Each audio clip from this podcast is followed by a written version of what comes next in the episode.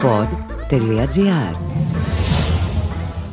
Συναντήσεις στο Σύνταγμα. Σήμερα θα μιλήσουμε για την Ευρώπη. Ο, ο Μιλών Ξενοφών Κοντιάδης, καθηγητής Δημοσίου Δικαίου στο Πάντιο Πανεπιστήμιο και ο σημερινός μας φιλοξενούμενος Δημήτρης Χρυσοχώου, καθηγητής θεσμών και θεωρίας της Ευρωπαϊκής Ολοκλήρωσης στο Πανεπιστήμιο Αθηνών.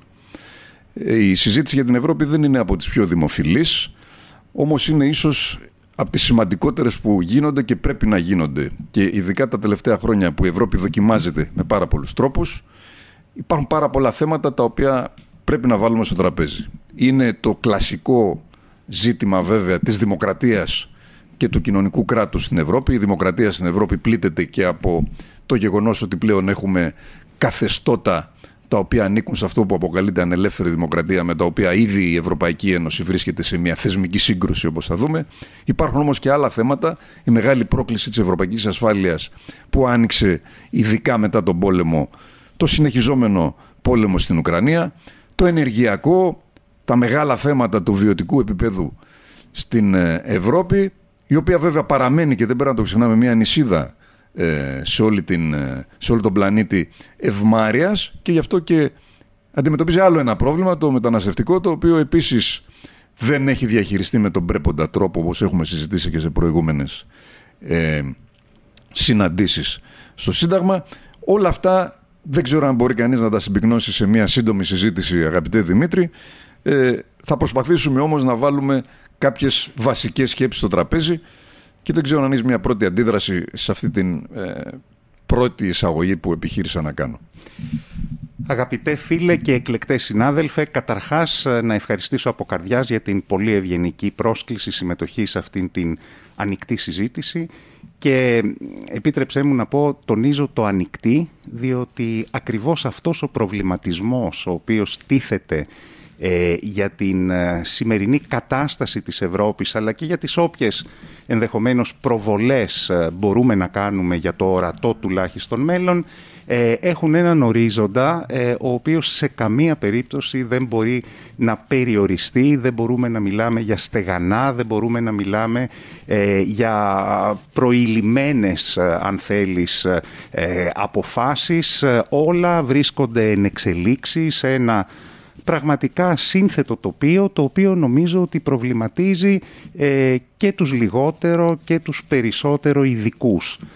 Όσον αφορά την ε, μεστή εισαγωγή ε, που μας πρόσφερες, θα έλεγα ότι ναι, τίθενται όλα αυτά τα ζητήματα σε μία όμως εξαιρετικά δύσκολη στο να αποτυπωθεί ακολουθία ή αλληλουχία ε, και έχω την αίσθηση ότι θα πρέπει να ξαναγυρίσουμε ενδεχομένως σε μια συζήτηση γύρω από τα θεμελιώδη της Ευρώπης ε, και με αυτό εννοώ ε, το ευρωπαϊκό κοινό αγαθό, δηλαδή ποιος είναι ο θεμελιώδης μας σκοπός σε αυτήν την κοινή ένωση.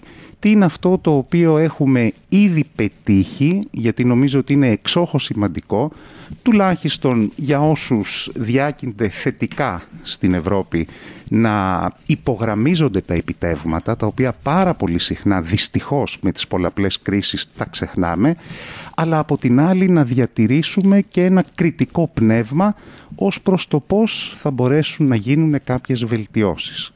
Άρα έχεις ήδη βάλει στην παλέτα, στο τραπέζι τη συζήτηση και έχεις ανοίξει μία σειρά αποζητήματα που προφανώς δεν κλείνουν, αλλά νομίζω ότι είναι εξαιρετικά σημαντικά και ενδιαφέροντα για όλους μας και για τους ακροατές μας. Αν προσπαθήσει κανείς να κάνει μια πολύ σύντομη αναδρομή, θα έλεγε ότι από την ε, περίοδο των αρχών της δεκαετίας του 2000 που υπάρχει μια μεγάλη ευρωπαϊκή διαδρομή προς την ε, εμβάθυνση των θεσμών και προς τη διεύρυνση ταυτόχρονα. Και εδώ βέβαια ανοίγω μια παρένθεση μήπως η διεύρυνση ε, ο διπλασιασμός της έκτασης της Ευρωπαϊκής Ένωσης ο διπλασιασμός των μελών της εμπόδισε την εμβάθυνση. Κλείνω την παρένθεση από το Ευρωπαϊκό Σύνταγμα που μπαίνει ο όρος Σύνταγμα που παραπέμπει και σε ένα ομοσπονδιακό κράτος ενδεχομένως του 2004 φτάνουμε σήμερα σε μια φάση που θα μπορούσε κανείς πράγματι να μιλήσει για μια αποσύνθεση. Αποσύνθεση της Ευρώπης πρώτα απ' όλα λόγω του Brexit. Ήταν ένας ακροτηριασμός.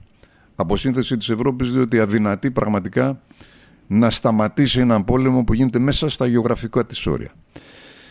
Δυσκολίες, τεράστιες δυσκολίες στη συνεργασία μεταξύ των μεγάλων δυνάμεων που έχουν απομείνει ας πούμε κυρίως Γαλλία και Γερμανία η οποία μέσα από την ενεργειακή κρίση φαίνεται πια με ακόμα πιο εμφανή τρόπο ότι έχουν διαφορετικές προσεγγίσεις. Αυτό το ξέραμε από πριν, αλλά τώρα πια είναι, θα έλεγα, και υλικά πολύ πιο απτό. Όλα αυτά μας ξαναβάζουν στη συζήτηση και θα ξεκινήσω από κάτι που είναι θεμελιώδες, έχει να κάνει και με την αρχιτεκτονική της. Το παραγνωρίζουμε όταν βλέπουμε τις επιμέρους πολιτικές τις οποίες θα έρθουμε στη συνέχεια, την ασφάλεια, τη μετανάστευση, την ενέργεια. Ξαναγυρίζουμε στη συζήτηση πού πάει τελικά η Ευρώπη.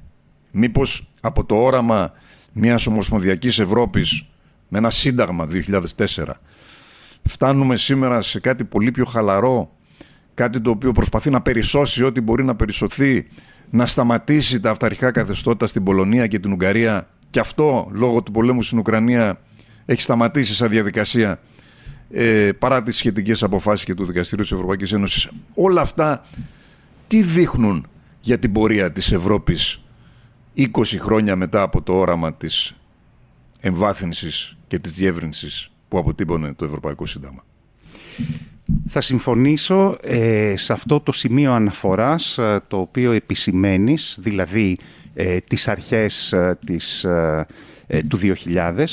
Ωστόσο θα μου επιτρέψεις να πάω μόνο λίγα χρόνια νωρίτερα στην περίφημη συνθήκη για την Ευρωπαϊκή Ένωση, δηλαδή τη συνθήκη του Μάστριχτ.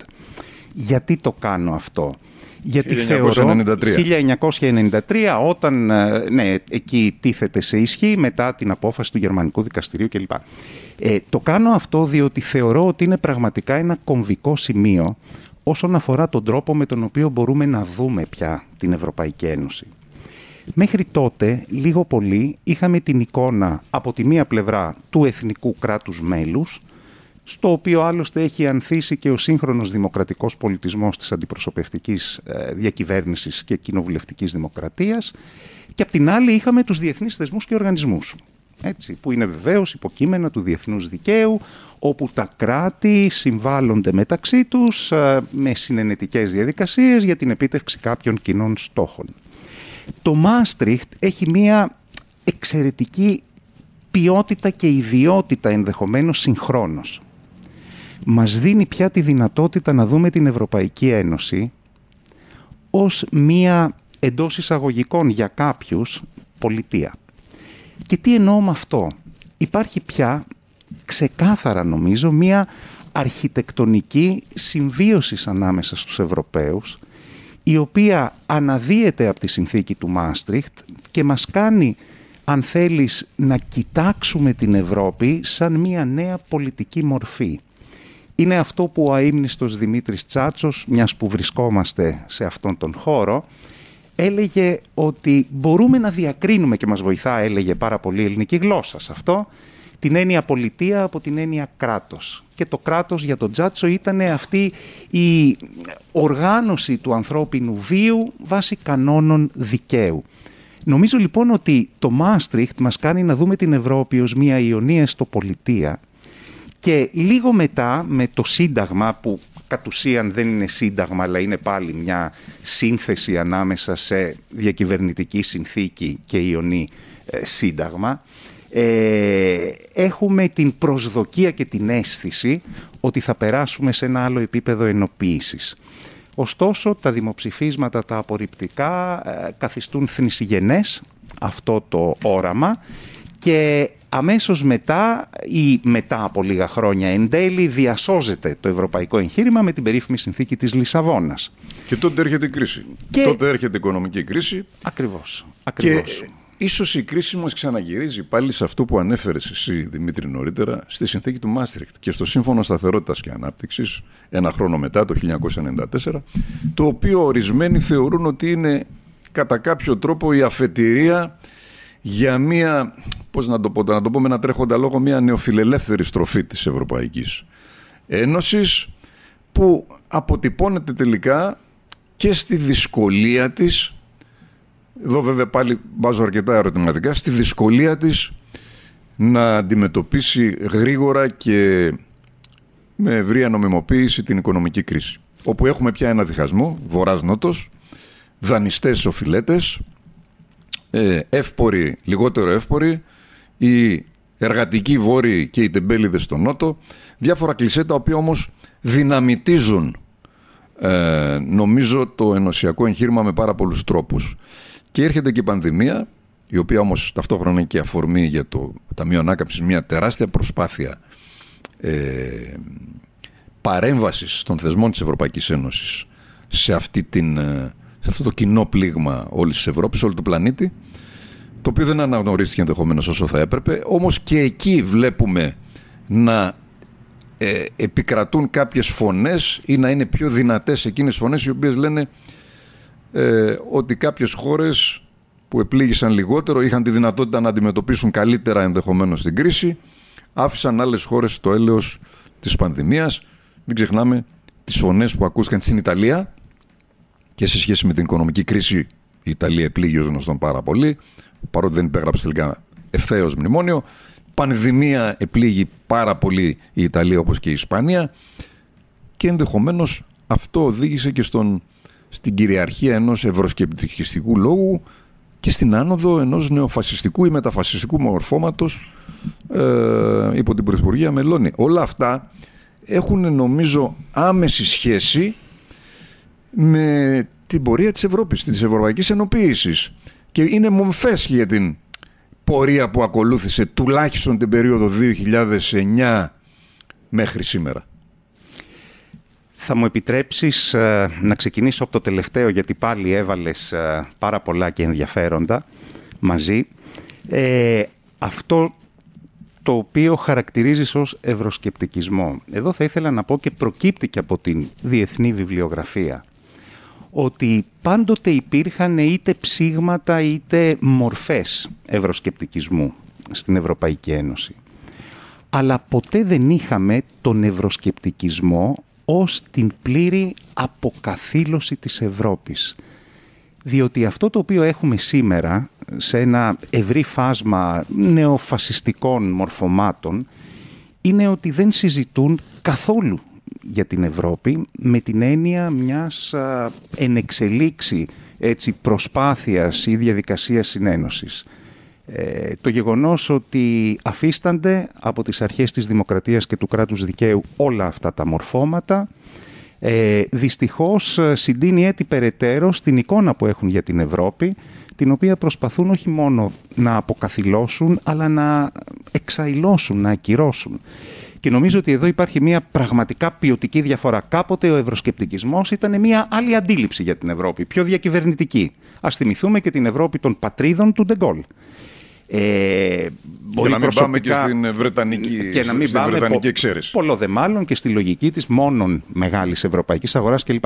Μπορεί εγώ να μην συμφωνώ με αυτή την εκδοχή του ευρωσκεπτικισμού, του ήπιου ενδεχομένως ευρωσκεπτικισμού, αλλά οπωσδήποτε ήταν πολύ πιο γόνιμος από αυτόν που έχουμε σήμερα ο οποίος αποτελεί, θα έλεγα, και ένα πλήγμα, και νομίζω ότι εδώ θα συμφωνήσουμε, στις ε, θεμελιώδεις αξίες της Ένωσης. Δηλαδή, ε, αν σκεφτεί κανείς ότι ελευθερία, προεχόντος ελευθερία, δημοκρατία και κράτος δικαίου είναι εκ των όνου κάνευ ε, τα θεμέλια πάνω στα οποία μπορούμε να σκεφτούμε τη συμβίωσή μας στο σημερινό κόσμο και δει στην Ευρώπη με αυτήν την μεγάλη διανοητική και πολιτική παράδοση την οποία έχει, πώς είναι δυνατόν, ε, πραγματικά το λέω και, και στεναχωριέμαι με αυτό, ε, να έχουν ανθίσει αυτού του είδους τα μορφώματα τα οποία αξιοποιούν τη ροπή και τη ροή ε, του λαϊκισμού σε τέτοιο βαθμό, ώστε παρά τα όντως υπαρκτά ή και δομικά ενδεχομένως προβλήματα που αντιμετωπίζει η Ευρώπη, να εμφανίζεται ως ε, μια καταστροφική επιλογή για τα κράτη. Εδώ θα μου επιτρέψεις να πω και θα αναφερθώ ε, στην έννοια της συμβίωσης, ότι αυτό έχει πετύχει η Ευρώπη. Η Ευρώπη έχει πετύχει κάτι μοναδικό. Κάτι το οποίο εγώ τουλάχιστον στην ιστορική ανάγνωση δεν το έχω συναντήσει. Δηλαδή την αμοιβαία αποδοχή των άλλων εταίρων μελών ως συνδιαμορφωτών και της δική μας ζωής. Με την προϋπόθεση ότι και εμείς συνδιαμορφώνουμε τη δική τους. Εδώ δηλαδή έχουμε μια εξαιρετική υπέρβαση χωρίς να ακυρώνεται το κράτος. Ότι συνδιαθέτουμε εξουσίες, ικανότητες, ε, οράματα, ιδέες για να μπορέσουμε να συμβιώσουμε. Αυτή η αίσθηση ότι μετέχεις της ευρύτερης ευρωπαϊκής εντός αν θέσει εισαγωγικών πολιτείας χωρίς όμως να έχεις ε, χάσει την ιδιαίτερη ταυτότητά σου είναι ένα πραγματικά κορυφαίο γεγονός στη σύγχρονη παγκόσμια ιστορία και όλα αυτά τα αμορφώματα επιδιώκουν να το καταρρύψουν. Η δική μου θέση είναι η εξής. Συμφωνώ μαζί σου ότι η Ευρώπη, και άλλωστε αυτό ήταν και μία διάκριση σε σχέση με την ε, αμερικανική, αν θέλεις, ε, αντίληψη της ιδέας ε, του κοινωνικού κράτους, ότι η Ευρώπη θα πρέπει εκ νέου να επενδύσει σε κάτι που είναι δομικό συστατικό της ταυτότητάς της, δηλαδή στο κοινωνικό κράτος. Αυτό είναι το πρώτο. Και νομίζω ότι αυτό θα συνδεθεί και σε μία άβλυνση της κρίσης νομιμοποίησης την οποία διέρχεται σήμερα. Το δεύτερο, και εδώ είναι απλώς ένα τελευταίο σημείο, είναι ότι η δημοκρατία, ε, ή μάλλον όχι, θα σου δώσω το λόγο γιατί έχω ήδη υπερβεί το χρόνο μου. Ε, έβαλες τα, τις μεγάλες αξίες της Ευρώπης, τις μεγάλες επιτυχίες της Ευρώπης. Εγώ όμως νομίζω ότι πρέπει να, να, να πατήσουμε πάλι λίγο στην πραγματικότητα η οποία μας δίνει μια άλλη διάσταση. Μας δίνει τα σκάνδαλα διαφθοράς στο Ευρωπαϊκό Κοινοβούλιο, που θεωρητικά είναι ένας θεσμός δημοκρατικής νομοποίησης, έστω ελληματικής. Μεγάλα σκάνδαλα στα οποία μετέχουν και Έλληνες ευρωβουλευτές. Και δεν πρέπει να ξεχνάμε τα προβλήματα διαφθοράς ε, μέσα στην Ευρωπαϊκή Ένωση ως ενός υπεργραφειοκρατικού σε κάποιες περιοχές του ε, μηχανισμού. Κάποιοι το εκμεταλλεύονται αυτό αλλά το φαινόμενο είναι παρκτό. Ε, δεν είναι μια φαντασίωση. Κάποιοι το παίρνουν και μπορεί να το πάνε πάρα πολύ μακριά, αλλά η συζήτηση για δημοκρατικό έλλειμμα, για γραφειοκρατικούς μηχανισμούς στην Επιτροπή, για διαφάνεια, για σκοτεινούς διαδρόμους στους οποίους λαμβάνονται αποφάσεις, είναι μια συζήτηση παλιά. Την ακούμε από τότε που ήταν στην άνοδο και όχι στην κυριαρχία των φυγόκεντρων δυνάμεων όπως σήμερα η Ευρώπη. Η Ευρώπη έχει λοιπόν ένα δημοκρατικό έλλειμμα. Έχει ένα κοινωνικό έλλειμμα. Μίλησες για τις μεγάλες επιτυχίες του κοινωνικού κράτους στην Ευρώπη και τη μεγάλη ε, διαφορά που έχει από τις ΗΠΑ και όχι μόνο. Η Ευρωπαϊκή Ήπειρος χάρη στους θεσμούς προστασίας εργασίας και κοινωνικής ασφάλειας. Από την άλλη όμως έχουμε πάλι ένα κοινωνικό έλλειμμα. Οι ενωσιακοί θεσμοί για το κοινωνικό κράτος παραμένουν στα σπάργανα. Είναι τα εθνικά κράτη που διατηρούν τις ιδιαιτερότητές τους και προσπαθούν να διατηρήσουν αλλού με μεγαλύτερη επιτυχία, αλλού με μικρότερη, θεσμούς κοινωνικής προστασίας. Έχουμε το έλλειμμα στην κοινή εξωτερική πολιτική και πολιτικής ασφάλειας, η οποία πια γίνεται εκρηκτική αυτό το έλλειμμα στην ε, κοινή αυτή πολιτική ένα αποπέδι της Ευρωπαϊκής Ένωσης, ένας πυλώνας που ποτέ δεν ενεργοποιήθηκε και μετά την αποχώρηση της Βρετανίας, του Ηνωμένου Βασιλείου είναι ακόμα πιο εμφανής αυτή, αυτό το έλλειμμα, εμφανές αυτό το έλλειμμα. Μετά την Ουκρανία αυτό το έλλειμμα είναι εκοφαντικό. Και βέβαια έχουμε το μεγάλο έλλειμμα στη μεταναστευτική πολιτική. Το ζούμε στη χώρα μας ως πύλη εισόδου την αδυναμία να συμφωνήσουν τα κράτη-μέλη σε κάτι στοιχειώδες κατά τη γνώμη μου. Τι δηλαδή, ότι θα υπάρχει μια ισοκατανομή των μεταναστών ανάλογα με τον πληθυσμό κάθε χώρα στην τροποποίηση του Δουβλίνου και όχι όπου φτάσει κάποιος εκεί θα μείνει για πάντα. Αυτά τα ελλείμματα και η δυσκολία συνεννόησης και το μπλοκάρισμα που προκαλούν κάποιες χώρες του Βίζεγκρατ ε, ή ειδικότερα αν θέλει κανείς να μιλήσει για συγκεκριμένα κράτη με μη φιλελεύθερα καθεστώτα ε, όλα αυτά έχουν βάλει την, την, την ευρωπαϊκή ενοποίηση στην, στην άμυνα θα έλεγα τελικά. Πώς θα μπορούσαμε να φύγουμε από αυτή την άμυνα και να δούμε μία επιστροφή ε, σε όλες αυτές τις αξίες και τις πολιτικές που προανέφερες; Ναι, θα μου επιτρέψεις εδώ έτσι λίγο για να σπάσω και τον πάγο ότι παίζοντας πολύ καλή άμυνα κερδίσαμε το Euro. Ε, που σημαίνει ότι είχαμε μία. Μετά πολύ... πατώσαμε όμως, μετά το 4. Ε, ας μείνουμε, ας μείνουμε στο... Εγώ, εγώ προσπαθώ εδώ να είμαι πιο πολύ ο, αισιόδοξο, ο αισιόδοξος της παρέας. Αλλά να είμαστε και ρεαλιστές. Ε, ε, πάλι ξεκινώντας από το τελευταίο για την ε, λεγόμενη ΚΠΑ, δηλαδή την κοινή πολιτική ασφάλειας και άμυνας, ε, ναι, εάν δούμε όμως το τι ακριβώς εγγράφεται στη συνθήκη, ε, θα μπορούσε κάποιος να θεωρήσει διαβάζοντας αυτά τα άρθρα ότι πράγματι έχουμε μια έτσι, κοινή εξωτερική πολιτική και πολιτική ασφάλειας και άμυνας. Και έναν επίτροπο για αυτή τη δουλειά. Και έναν επίτροπο για αυτή τη δουλειά, που άλλωστε πάει και αρκετά χρόνια πριν από το Άμστερνταμ ήδη και τα λοιπά. Τον είπα το εκπρόσωπο. Λοιπόν, ε, εντάξει, αυτό το οποίο θεσμικά αποτυπώνεται στις συνθήκες προφανέστατα δεν ε, μεταφράζεται σε πολιτική δράση με όρους αποτελεσματικότητας. Αυτό είναι γεγονός. Από την άλλη, και αν θέλεις να σου αντιστρέψω το ερώτημα, πόσα κράτη σήμερα θα ήταν διατεθειμένα να προβούν ε, στην πιο σημαντική ίσως αλλαγή όσον αφορά τη διαδικασία λήψης αποφάσεων σε αυτό το εξόχως ευαίσθητο για την εθνική κυριαρχία πεδίο. Δηλαδή να φύγουμε από τον κανόνα της ομοφωνίας και να περάσουμε έστω και σε μια υπερηδική πλειοψηφία σε αυτό το πεδίο. Αμφιβάλλω αν και η Ελλάδα θα συμφωνήσει. Γιατί, διότι έχω την αίσθηση ότι εάν δεν οριμάσει η σκέψη θεσμικά των κρατών πάνω σε αυτό το σημείο θα έχουμε είτε τον ελάχιστο κοινό παρονομαστή κάθε φορά στις διεθνείς δράσεις της Ένωσης είτε δυστυχώς την μη επίτευξη συμφωνίας. Είμαστε έτοιμοι να πάμε σε κάτι τέτοιο. Εγώ θα ήθελα να το δω. Και θα ήθελα να το δω γιατί μπορεί κάποιος να βάλει στη συζήτηση το ζήτημα των κυρώσεων ή των ήπιων κυρώσεων ε, απέναντι στην Τουρκία. Ένα ζήτημα που μας απασχόλησε και μας απασχολεί διαρκώς.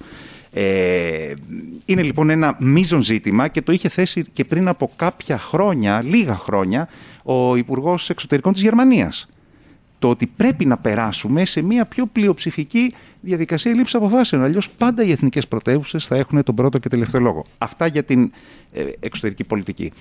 Ε, το δεύτερο, ναι, προφανέστατα ε, το ζήτημα της διαφθοράς στη διακυβέρνηση είναι κάτι που έχει απασχολήσει προσφάτως την κοινωνία. Αλλά ε, ποια είναι αυτή η ανθρώπινη κοινωνία με όποιους θεσμούς όσο τέλειους εντός εισαγωγικών ε, έχει έτσι συγκροτήσει που να μην έχει τέτοιου είδους ε, δυστυχώς εκδηλώσεις. Δεν νομίζω ότι είναι η καθ' αυτό Ευρώπη και η συγκρότησή της ε, που ευθύνεται γι' αυτό. Θα έλεγα μάλιστα πάλι αντιστρέφοντας και παίζοντας τον πιο έτσι αισιόδοξο εδώ ότι ας δούμε λίγο τον θεσμό του συνήγορου του πολίτη δεν υπήρξε άλλωστε έτσι μια διαδικασία η οποία ξεκινά από την ίδια την Ευρωπαϊκή Ένωση ε, και αρχίζει και διαχέεται σε επίπεδο αξιών στα κράτη-μέλη τα οποία συν το χρόνο ε, υιοθετούν αυτή την εξαιρετικά σημαντική ανεξάρτητη αρχή. Δηλαδή υπάρχει και η άλλη ανάγνωση ότι έχουμε διδαχθεί και ωφεληθεί ε, ιδιαιτέρως από πρακτικές καλής διακυβέρνησης ε, μετέχοντας στην Ευρωπαϊκή Ένωση. Ε, και ποιο είναι αυτό το εθνικό κράτος σε τελική ανάλυση που δεν έχει δυστυχώς να παρουσιάσει αντίστοιχες παθογένειες. Και τελευταία πολύ σύντομη παρατήρηση στο πρώτο, ναι, κοινωνικό κράτος. Αλλά κοινωνικό κράτος γιατί; Και επίτρεψέ μου εδώ να κάνω και μία σύνδεση στο μεταναστευτικό προσφυγικό. Δυστυχώς γίναμε μάρτυρες ε, της ε, ανιστόρητης και αδιανόητης για μένα προσέγγισης των κρατών Βίζεγκραντ για την περίφημη, ε, ως εάν μπορούσε να υπάρχει και ως όρος, ευέλικτη αλληλεγγύη. Η αλληλεγγύη δεν μπορεί από τη φύση της, από την ετυμολογία της, από την αξιοπρέπεια της λέξης να είναι ευέλικτη. Αλληλεγγύη σημαίνει ανάληψη των προβλημάτων του άλλου.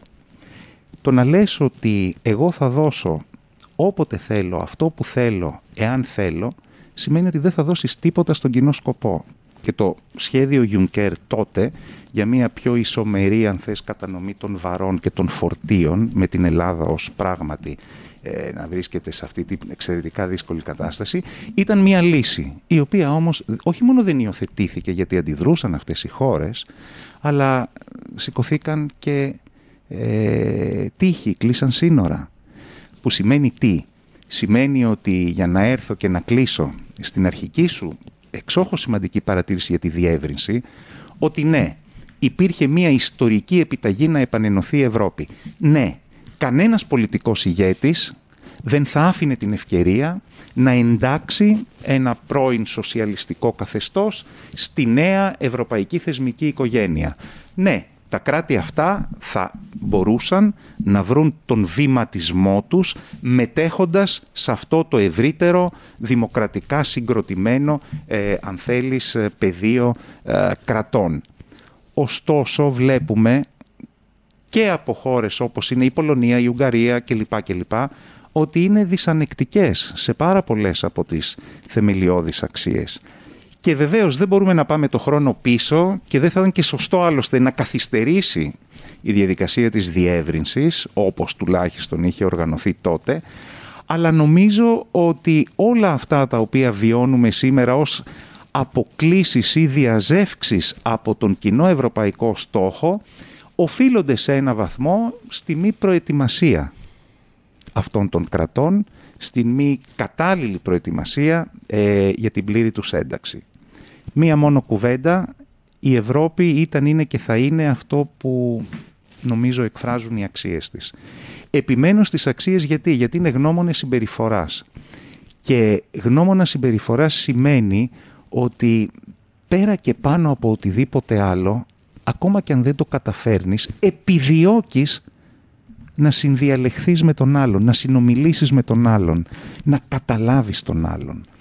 Και αν δεν υπάρχει αυτό ως εκκίνηση στη φιλοσοφία μας για το μέλλον της Ευρώπης και επικρατήσουν ιδιοφελείς, έτσι, πρόσκαιρες και εφήμερες ε, στρατηγικές και τακτικές, νομίζω ότι δεν θα πάμε πολύ μακριά. Αλλά η Ευρώπη είναι αυτό που εμείς θέλουμε τελικά να πετύχουμε και θα μου επιτρέψεις ε, να παραμείνω αισιόδοξος ή έστω ο αισιόδοξος αυτής της συζήτησης. Ωραία, ναι, μπορεί κανείς να έχει την αισιοδοξία της βούλησης, από την άλλη πλευρά όμως υπάρχει η απεσιοδοξία της γνώσης. Και εδώ η γνώση που μας δίνουν οι αλλεπάλληλες κρίσεις είναι ότι τελικά, ακόμα και, για να μην πω ιδίως, τα ισχυρότερα κράτη, αυτά που θεωρούνται η ατμομηχανή της Ευρωπαϊκής Ενοποίησης, η Γερμανία, η Γαλλία, η Ιταλία, δεν έδειξαν ότι μπορούν να σταθούν στο ύψος των περιστάσεων και να σκεφτούν με όρους ενωσιακής αλληλεγγύης, προέταξαν ενδεχομένως το εθνικό τους συμφέρον. Η Γερμανία, η μεγαλύτερη οικονομία, η ισχυρότερη χώρα της Ευρώπης, πώς λειτουργεί μπροστά στην οικονομική κρίση του 2009-2010. Με πολύ αργά βήματα, πολύ επιφυλακτικά βήματα, με μια έμεση δαιμονοποίηση των κρατών τα οποία αντιμετωπίζουν τα τεράστια δημοσιονομικά και άλλα προβλήματα. Έρχεται η πανδημία, πάλι βλέπουμε ότι αργεί να αντιδράσει ο ενωσιακός μηχανισμός. Αυτή η καθυστέρηση ενισχύει τις ευρωσκεπτικιστικές φωνές και φτάνουμε πού για να αφήσουμε αυτή την αναδρομή και να πάμε στο τώρα. Φτάνουμε στη μεγάλη κουβέντα που ανοίγει με την διάσκεψη για το μέλλον της Ευρώπης. Είμαστε στο έτος 2021. Στα τέλη περιμένουμε ε, τα αποτελέσματα αυτής της διάσκεψης που θα ξαναβάλει στο τραπέζι όλα τα μεγάλα θέματα για την αρχιτεκτονική, για τη δημοκρατία, για το κοινωνικό κράτος, για την ασφάλεια, για τη μετανάστευση. Και εκεί που περιμένουμε να έρθει κάτι μεγάλο, σκάει ο πόλεμος. Και τα γυρίζει όλα πίσω η διάσκεψη για το μέλλον της Ευρώπης ξεχνιέται ή μάλλον δεν προλαβαίνει καλά-καλά να προβάλλει τα συμπεράσματά της και έχει εξαϊλωθεί θα έλεγα. Ε, και σήμερα η Ευρώπη πηγαίνει κατά τη γνώμη μου στα τυφλά χωρίς ένα μπούσουλα που επεδίωξε εκείνη την περίοδο να αποκτήσει αλλά τον έχασε μπροστά στην ενεργειακή κρίση όπου και πάλι βλέπουμε να πριτανεύουν ενδεχομένως τα εθνικά συμφέροντα ε, σε βάρος μιας κοινής ευρωπαϊκής πολιτικής για όλες αυτές τις μεγάλες προκλήσεις. Ε, και το αποτέλεσμα, ξανά λέω, είναι ενίσχυση του ευρωσκεπτικισμού, ενίσχυση εκείνων των καθεστώτων τα οποία ποντάρουν στην μείωση της ενωσιακής εμβάθυνσης. Θα μπορούσε να ξεκινήσει από κάποιο σημείο πάλι μια τέτοια μεγάλη κουβέντα; η αισιοδοξία, η δική σου η αισιοδοξία της, της βούλησης που είπα θα έλεγε ναι μπορούμε να συνεχίσουμε με βάση τις αξίες.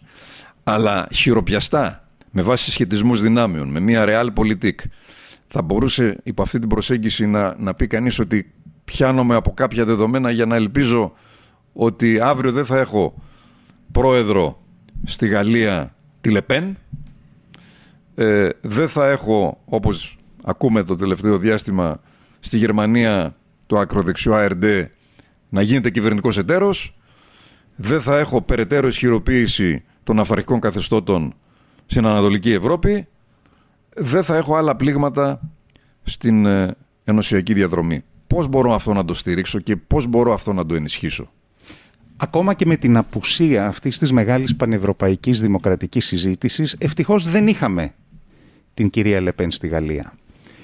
Και να μην ξεχνάμε ότι, για παράδειγμα, ο τωρινός πρόεδρος της Γαλλικής Δημοκρατίας, ο κύριος Μακρόν, ήταν ο μόνος ίσως ο οποίος κατέθεσε ένα πλήρες και κατά την εκτίμησή μου συμπαγές πρόγραμμα, την περίφημη Ευρωπαϊκή Αναγέννηση, ε, για το πώς η Ευρωπαϊκή Ένωση θα μπορούσε ενδεχομένως να ε, αυξήσει έτσι το επίπεδο της ενοποίησης σε έναν βαθμό που να έχει και το ρεαλιστικό, το πραγματιστικό στοιχείο, αλλά και το κανονιστικό οραματικό.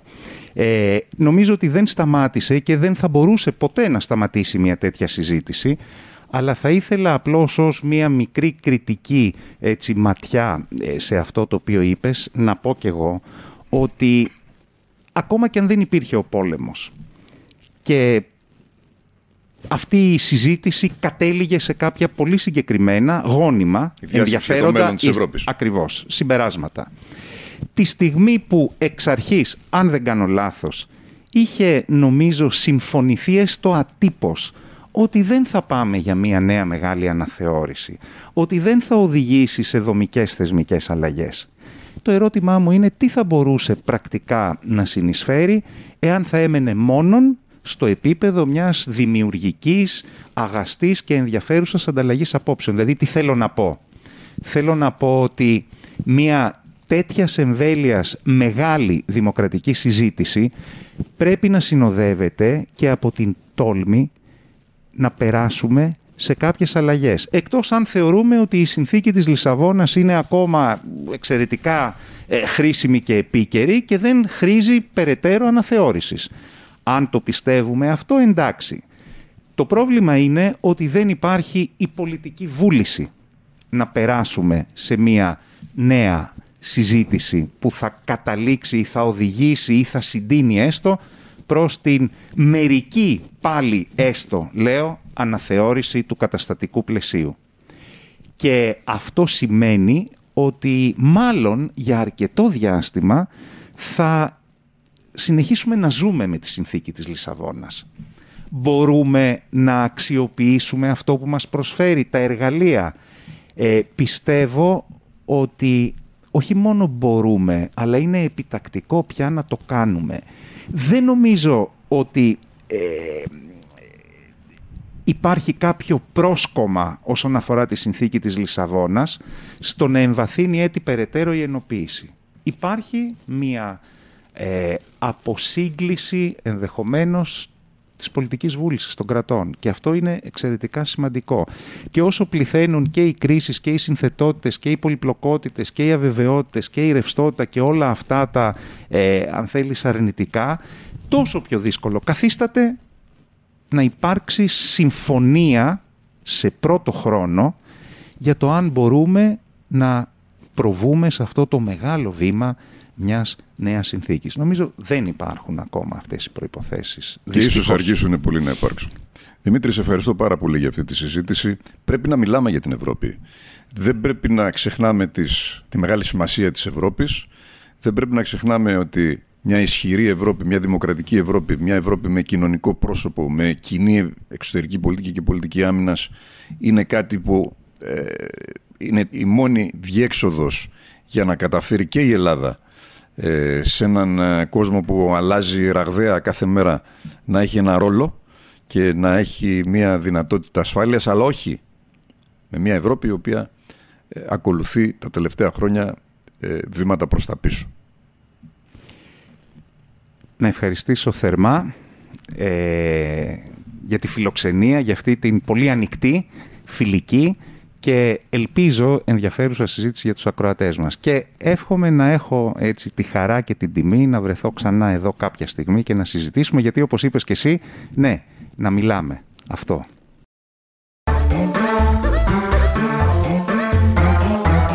Pod.gr. Το καλό να ακούγεται.